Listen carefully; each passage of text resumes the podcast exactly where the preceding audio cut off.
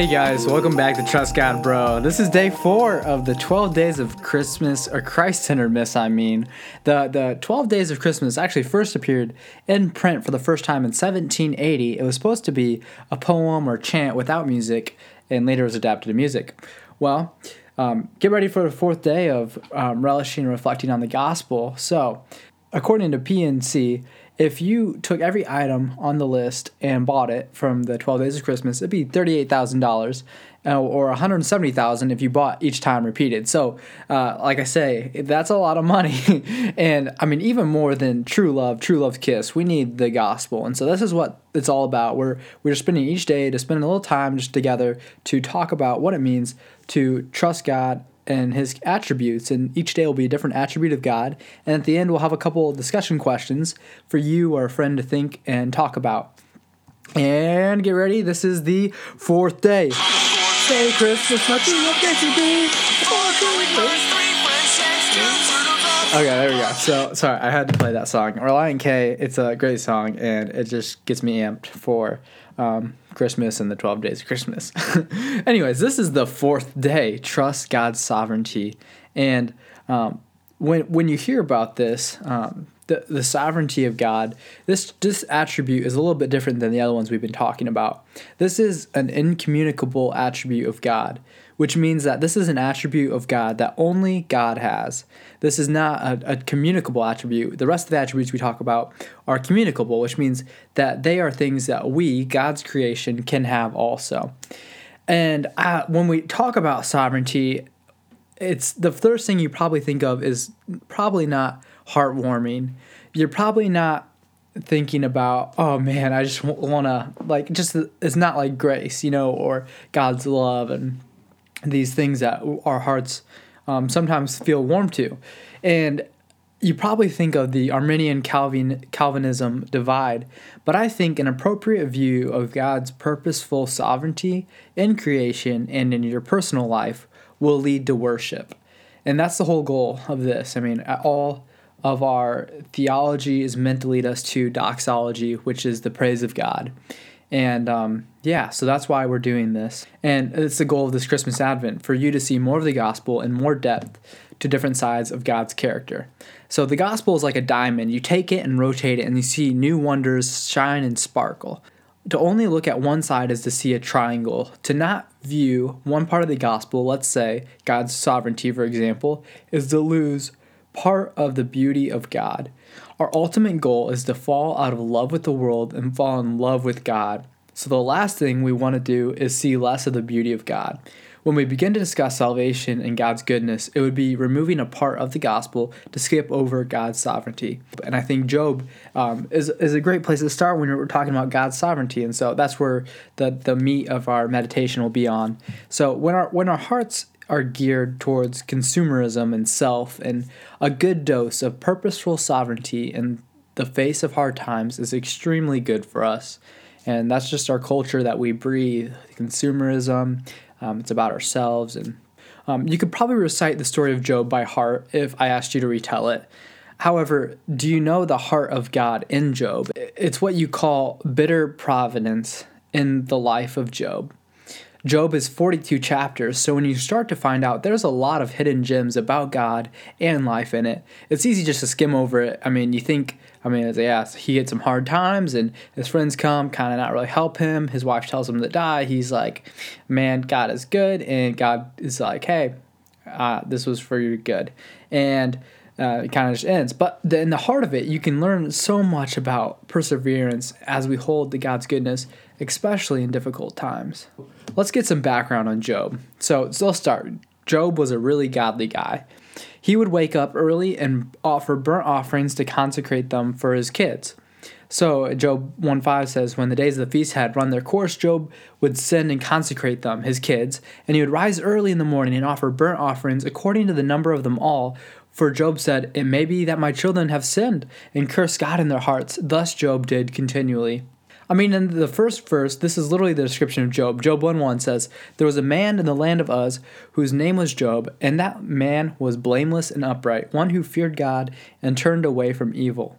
Now, that's quite a title. I mean, what happened? And um, just to start, a lot happened to Job. Start thinking about what Job um, had going against him at this time. So, um, dead. Everyone he loved lost. Everything he had, he was alone. His closest friends and wife were, uh, his relationships were full of pain. His whole body.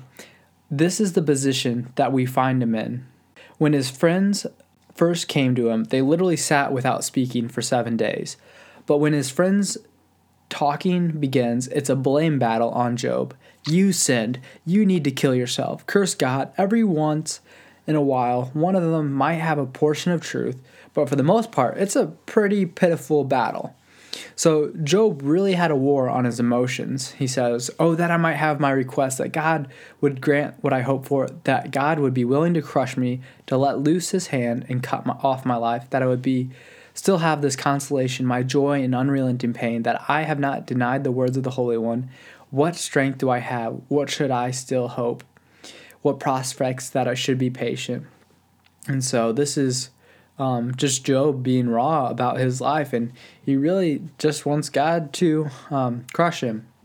And it's, I mean, you can just see he's being honest here. He is hurting a lot.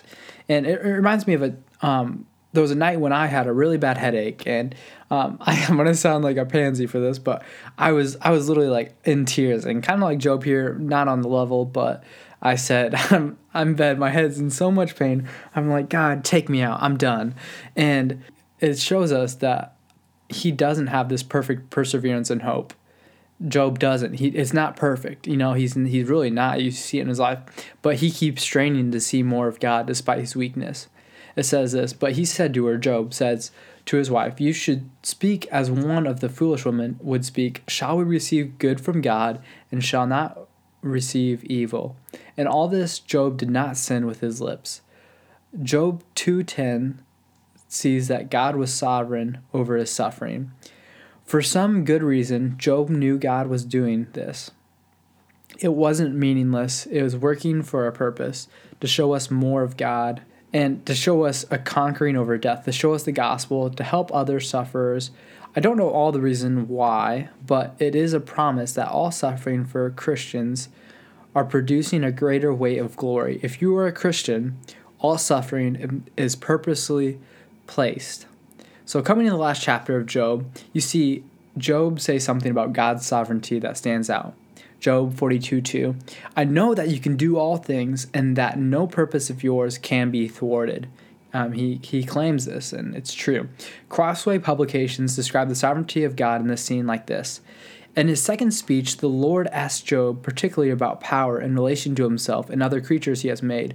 Job, directly aware of God as never before, responds by humbly submitting to God's sovereignty and despising himself for his earlier wild words.